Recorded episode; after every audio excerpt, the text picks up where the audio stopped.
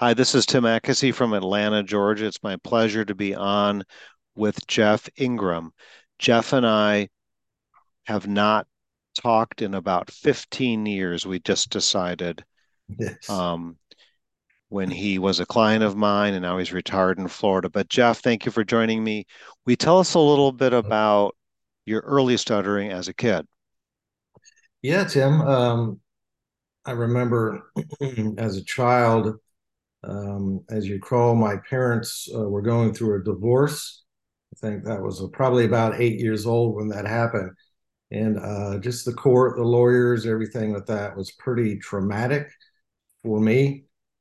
And um, I don't know if that's where it began because I can't, can't quite remember prior to that, but that um, incident, it didn't help any.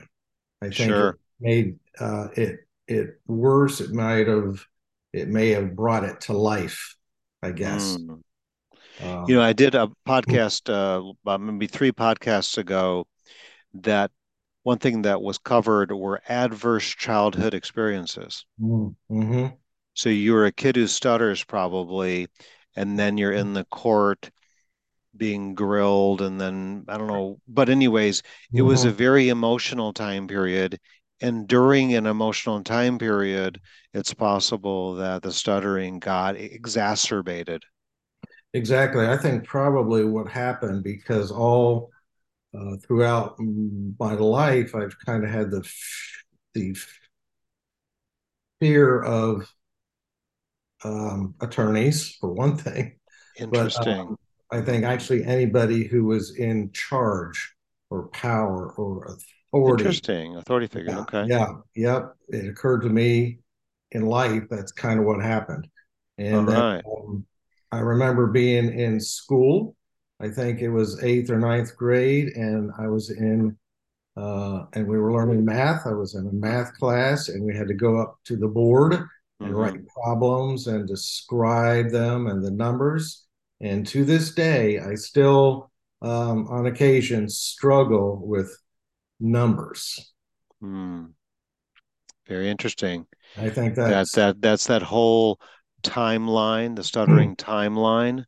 hmm Did you have specific memories that were the hmm origin of difficulty? I'll meet adults who have difficulty giving their their credit card number over the telephone or their address. If it, let's pretend they have trouble with like sixes and sevens and 76 and 68 and It, and it's gone decades. yes, yes. hmm Yep, it's lasted, lingered. Right. Um, there's nothing special about S's, right? Mm. S is my tongue tip, but it's when we attach meaning to it. Like my last name starts with an M. My hmm high school was an M. My hometown was an M. I had a sister hmm with an M. M's to me were like touching a cobra. Yes. But as far as speech mechanics go, an M is a slam dunk. You just gotta hum. Mm. Yes, Memorial, right. Marshmallow, Montana. You just gotta hum. But I would, I feared it, and I would take a deep breath and block. But give Mhm. us a glimpse of your early therapy, speech therapy. Yeah, um, I've gone through a bunch of treatments. Um, I guess maybe a few of them you recall. I did ones in um, high school. The regular uh, person who worked at the high school was helping me with some speech therapy. Mm-hmm. This involved reading and this and that. Um, I remember being at, I think he was a psychiatrist, Mm-hmm. and he would put electrodes on my hands and I would read books. And when I would have a problem, I'd get a shock. Wow. Yeah, I think that age was probably 10. Jeez. I can remember that. Um, I don't know if any other drugs were involved in that or not. Um, I Mm, Like punished, shocked and punished for stuttering. yeah, that didn't work. And That'll then, make you feel good about stuttering. exactly right. Yep, having lots of anxiety and fear. Um, after that, I went through high school and college, which was a struggle. Um, and then after I got out of uh, college, 82, I got my f- first job. hmm And um, ironically, one of my coworkers had um, mentioned a place in Virginia. I won't mention names, but it was a place where uh, I could go in for, I think, three weeks or a month and reconstruct your uh, speech and mm-hmm. fluency and speak really slowly. And um, I went through that, and they used a device in there as well. I forgot what it was called. Um, easy onset rings a bell. Well, there's a group of targets. Tar- yes, yes. Like you're supposed to take a deep breath. Mm-hmm and then turn on your vocal cords, right. and then stretch syllable mm-hmm. target and amplitude con. These are all a list of targets. There's a Correct. whole host of them, but mm-hmm. my name is Jeff. And the problem with that is it was great maybe while you were there because at the end of it you got you spoke a little faster, but it's still as you got out to the real world, it was uh, it was uh, very slow. wasn't normal. was It was very like a robotic. Yeah. and so I practiced afterwards. I tried, but it just kind of collapsed. So back to square one. And um, I went through that program twice. Yes. Eight weeks. yeah. Did you also do some of their tune ups? So you went through the whole program twice. Did you do one of the short Short um, tune ups? I didn't do a tune up. Um, I just kind of had the manual. Yeah. I had the watch. I think I had a watch. I had a little machine, and I did that all on my own. Hmm. But again, it's it's great when you're there in the clinical atmosphere. Yeah. But well, real... you wrote an article with me. Mm-hmm. Yeah, I remember that. That's on my website. I think it might be called "When When Fluency Shaping Won't Fit." Yes. Yes. and did. so anyone can go on my website. Now we wrote that forever ago, but yeah. Um, a couple concepts here for people to understand. One is anyone that's listening who has gone to a shaping program and found it to be helpful for them. I personally I want to I'm going to respect that person. That mm-hmm. person mm-hmm. says that program was my savior. It really helped me. Da da da. Cool. Um, I have helped no no less than 50 people who have gone through those intensives. And some mm-hmm. of the common things is while they're there, as you said, everyone does the the targets and everything. Everyone's doing it, so I'll do it too. Mm-hmm. But there's an internal conflict oftentimes. Let's pretend you're an attorney from Boston, Mass, and you're going through, but you're like, I'm not going to go back to my law firm in the courtroom speaking in that fashion. So there's an, an internal conflict about it's not how I want to talk. Another important thing that people have in common is they have triggers. So if I have trouble at the drive-through window, if I have trouble interviewing, if I have trouble saying my name to new people, if I have trouble saying my wife's name at a cocktail party, those fearful triggers unless the anxiety is removed, reduced, and the cognitive behavioral therapy is done, what happens is we relapse and crash. Right. And all we have to fall back on is double down on targets. If you're doing targets for half hour a day, now do them an hour. Mm-hmm. So when I met you, you will you describe for us the kind of sales you were doing? Oh yeah. Um, ironically, I was in the court reporting industry. So um, I had to deal with a lot of attorneys and law firms. Yeah. So that kind of funny how that's kind of how that began of the people I was afraid yep. of. And um, uh, the good news with um, the the age of everything is that I got a lot of appointments and a lot of uh, client contact through email a lot, and so I didn't have to call people as much using the phone. Mm-hmm. I would rather personally, I enjoyed being in person, and mm-hmm. I had a mm-hmm. lot of those in person lunch presentations. Yeah, group of lawyers, and um, very stressful. But um, I, at that point, I think I began maybe coming to you, didn't I? Because of that to get. Um, That's what it was. Yeah. Right. So you had been through an intensive twice Yep. And what was missing was when you had anxiety or the fear of stuttering, targets were of no value. Everything was true? the, yes, correct. Everything Yeah, was out the window at that point. right. Uh, hmm kind of like, I don't know if this is a good analogy. Maybe you're thrown off a boat, you know, and you don't have anything. You don't have your life raft is gone, maybe, right? hmm I lost it in the waves. Yeah, And so that meant I was out of control. yeah. Um, here's an example when the first day of a class or conference or small breakout rooms, the person in front of the room goes, "Hey, we're going to do do something fun today." Mhm. Look look to the person to your right. Mhm. Get their name and three things about them. Mhm. We come around the room, you're going to introduce them, and then when you finish, they'll do the same for you. If your person who stutters, you're like, "Oh, should I start coughing and clearing my throat and leave for the bathroom and then Yeah. wait till it's done?" Mhm. Um, um, because what happens in the moment is you dissociate. Mhm. You have flashbacks of similar moments that were difficult on your timeline. You start to have acute anxiety right now, and you're worrying what will be the outcome of it. Will the person, like when you stutter, let's pretend his name is Kevin, you block on his name and the three things about him. What will his experience be? And then everyone in the room will find out you stutter. So Mhm. that's a, a key moment Mhm. of dissociation. And if that part of the stuttering has not been worked on, and the only thing you have is attempting to coordinate a target, Kevin. But when you have raging anxiety in your anatomy, Mhm.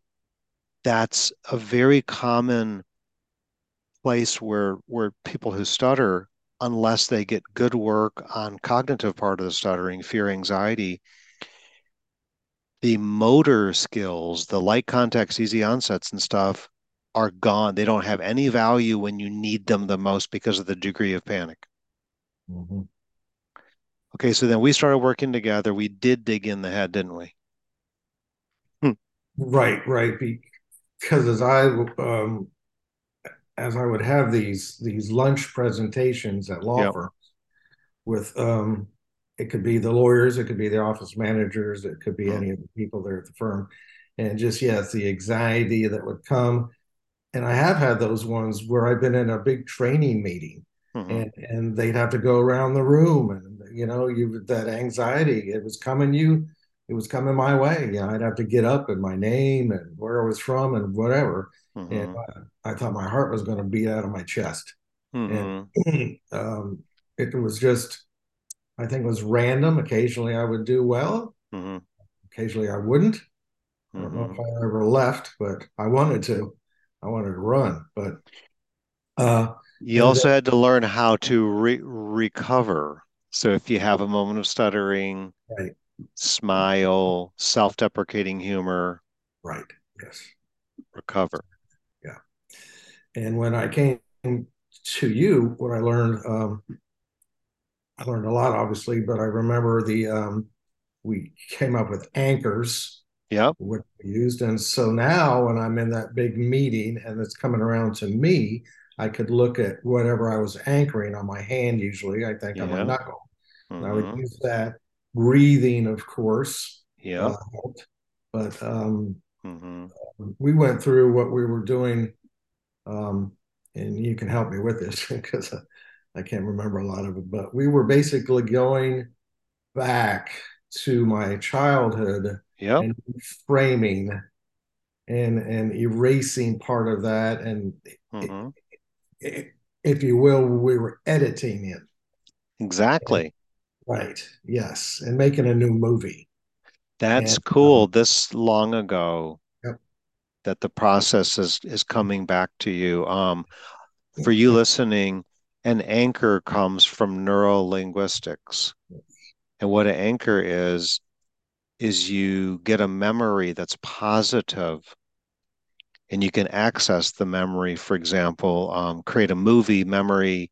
And if you touch your thumb and your first finger making a circle, for example, or in your case, touching a knuckle, mm-hmm. you can enter a mind and body state. It's similar in sports when the baseball player goes through his routine just before he steps in the box, or the gymnast who's standing next to the mat. Her song begins, and you can see her go through this little anchoring motion to go into a peak mental state just before she runs out on the mat and starts doing all of those incredible feats on the mat. So NLP, you learned anchoring and then what's called timeline therapy. Yes. We go back on our timeline and visit moments that happened years before that were where the frames were set. So mm-hmm. Let's pretend I'm 40 and I have a frame. If I stutter, I'm seen as unprofessional, uneducated, um, dumb. Those frames came from from childhood. And there's a way through timeline therapy to go back, look at, as you mentioned, look at these movies and edit. So you're you're changing the meaning of them. Mm-hmm. Then anxiety goes down, and a lot of the old movies that were pop-ups no longer pop up. An example, drive through windows if you stutter. It can be very difficult if it's a Starbucks or fast food. And uh, we have, as we pull up, we have memories of similar situations. But we go back and do timeline therapy, we can reduce the chances of the old memories serving as a pop up. Mm-hmm. And then they trigger anxiety, of course. Right. Excellent work. Now, toward the end of your career, did you have um, were you like a sales leader with a team under you? I was a regional manager, correct. Regional manager. I think at that time had eight account reps under me.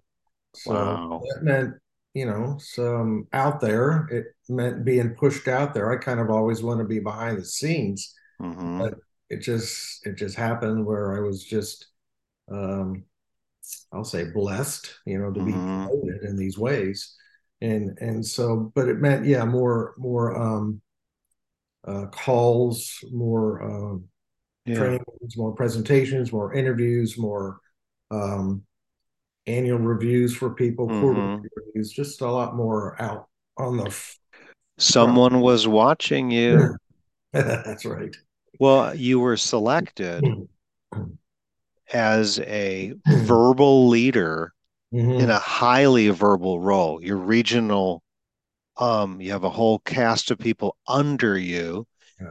which means you lead meetings. Mm-hmm. You've got to interview. You have to let somebody go, maybe. Mm-hmm. But there's a reason why. I just had a um, uh, man in far in pharmaceutical sales. Um, when I started working with him, he had a lot of anxiety, mm-hmm. and now he's a southeastern regional representative for a big pharma company, and his income just mm-hmm. more than doubled, um, yeah. which is phenomenal. Now, did you go to Toastmasters also? Because I used to go Toastmasters. I never did. Well, you had a ton of speech practice standing in front of an audience.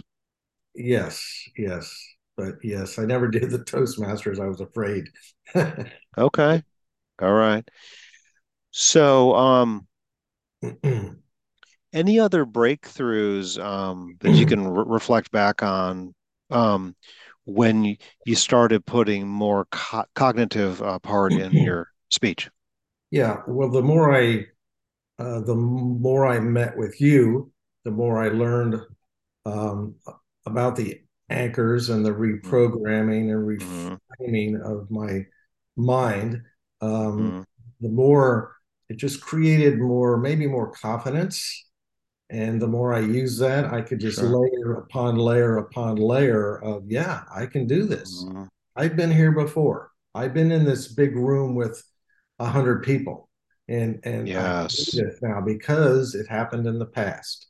Watershed moments, uh, part A and B were my last two mm-hmm. podcasts. Mm mm-hmm. as you start to have really good, solid mm-hmm. experiences, your confidence goes, anxiety goes down, you start getting those notches on your belt. Mm-hmm. Getting in front of a group becomes easier, more comfortable, easier, more comfortable. Anxiety goes down. This is exciting. This is exciting. Right. For people that are in the field who are listening, um, people have heard of solution focused brief therapy. Solution focused brief therapy was a spin-off of neurolinguistics. Mm-hmm. So Jeff here is talking about the value of that mo- modality of CBT. And if you listen to the other interviews that are on my podcast with adults I haven't seen in 20 years, mm-hmm. they're also talking about the same thing mm-hmm. about mm-hmm. how they utilize these things, timeline therapy and whatnot. This is cool. Another thing that I know about you personally is that you're that you're giving back. You want to um, share a little bit about your visits to prisons? Yeah, yeah. I guess back. Uh, uh, let's see. I lived in Atlanta for about 22, 23 years, and um, at, at that time, I was at a at a church. I became a Christian, and uh, a few guys asked me if I wanted to go to the local jail one time. So I went, um, and uh, I began just to meet with the inmates there, and that kind of led to having classes as well there. So I'd have uh, groups of maybe between 12 and 20, uh, and I would um, I'd work with them, counsel them, read mm-hmm. the Bible, I lead devotions and that uh, kind of uh, thing, and that's been going on for well almost 18 years now. Hard to believe because when I moved here uh, in Florida in 2014, um, I went out to the local jail because I figured there's jails here too, and so yep. I began the journey again. And so um, I also help out with um, I go out every Wednesday and we deliver meals to either the homeless or we deliver them to mm. uh, people who live in hotels who have to live in hotels because they don't have either the deposits or the credits to get an apartment or a house. Wow. Um, so your comfort talking mm-hmm. has translated to I've what what is it like to sit down with somebody who is in incarcerated, mm. if not mm. if not a life sentence, uh, a yeah. very long sentence, and they're they're in a, in prison, and you go and sit with them. Yeah, I was working as I um, mentioned with the groups of of of inmates who would be there maybe from one to two years or okay three and then at that point, at the other end of the jail, at least here in Florida, are the guys who are looking at 20 to life, who don't wow. ever get to leave, who are just waiting on a court date and don't get to to go to the library or have any of those other types of classes or privileges or anything. So it's just me there with them in a room and an officer. And so I'm just there to try and give them hope I mean, I say, hey, the only reason I'm not where you are is because maybe I didn't get caught. And that's uh, kind mm. of the mm-hmm. I mean, I didn't kill anybody really, but still, I'm just there to really. Kind of kidding. Encourage, yeah, I'm there to encourage them a little bit because I know where they're going, and mm-hmm. uh, it's just really has to be hard. I uh, just so it's like uh, in Exodus four four ten, the only disciple who stutters is sent to Egypt to speak with the Pharaoh to lead the people. The only disciple with the stutter gets this huge assignment. So there's something here in my mind, at least, a connection here where you. Mm. You work to get a voice. You earn it. You go through years of, of suffering with stuttering, mm-hmm. and you get that voice. You nurture that voice, and then you give back by sitting and listening to someone in prison mm-hmm. and sharing some words with them. I think it's beautiful. Yeah, and then I've just because maybe of of speech, I guess maybe I just always haven't um haven't jumped out front. I kind of always didn't want to be out front mm. to be the number two or number three guy. However, mm. um, just I'm not bragging or anything. It's it's all God, but at the local church I'm at, it's a big church. I've been asked to be an elder. Okay, well, that mm-hmm. means now you got to go out to hospitals and talk to people and pray with people. Now you got to go here and you have all these other responsibilities. Um, I'm a, a, regional manager uh, with internet evangelism with mm-hmm. Billy Graham. Yeah. Um, it would be for a person who stutters, you know, it for many of us it could be easy to say that I'm not sticking my neck out to go and drive and go sit down in a prison and do all of it, go to hospitals and these these uh, these hotels. Um, but there's purpose and intention here. Like my purpose to listen to people, my purpose to share some hope mm-hmm. is more powerful than my old fear of stuttering. That's what I'm hearing. Absolutely. And if I if I'm if I'm there and I'm I'm honest with them and transparent, and maybe I'm going to be fluent, maybe I'm not, but maybe that kind of lowers the bar, maybe that lowers the wall. I mean, with them, and so the trust mm. level can go up because I can say, well, hey, he's just a real guy. Like he's not perfect, you know. So that's true. Mm. Um, so what advice do you have for high school and college age people who stutter who are thinking, you know, once a stutter, always a stutter. Mm-hmm. Um, I've been to so many people. I just, I don't think I'm ever going to get better. Uh, my career choices, dating, yeah. are affected by stuttering.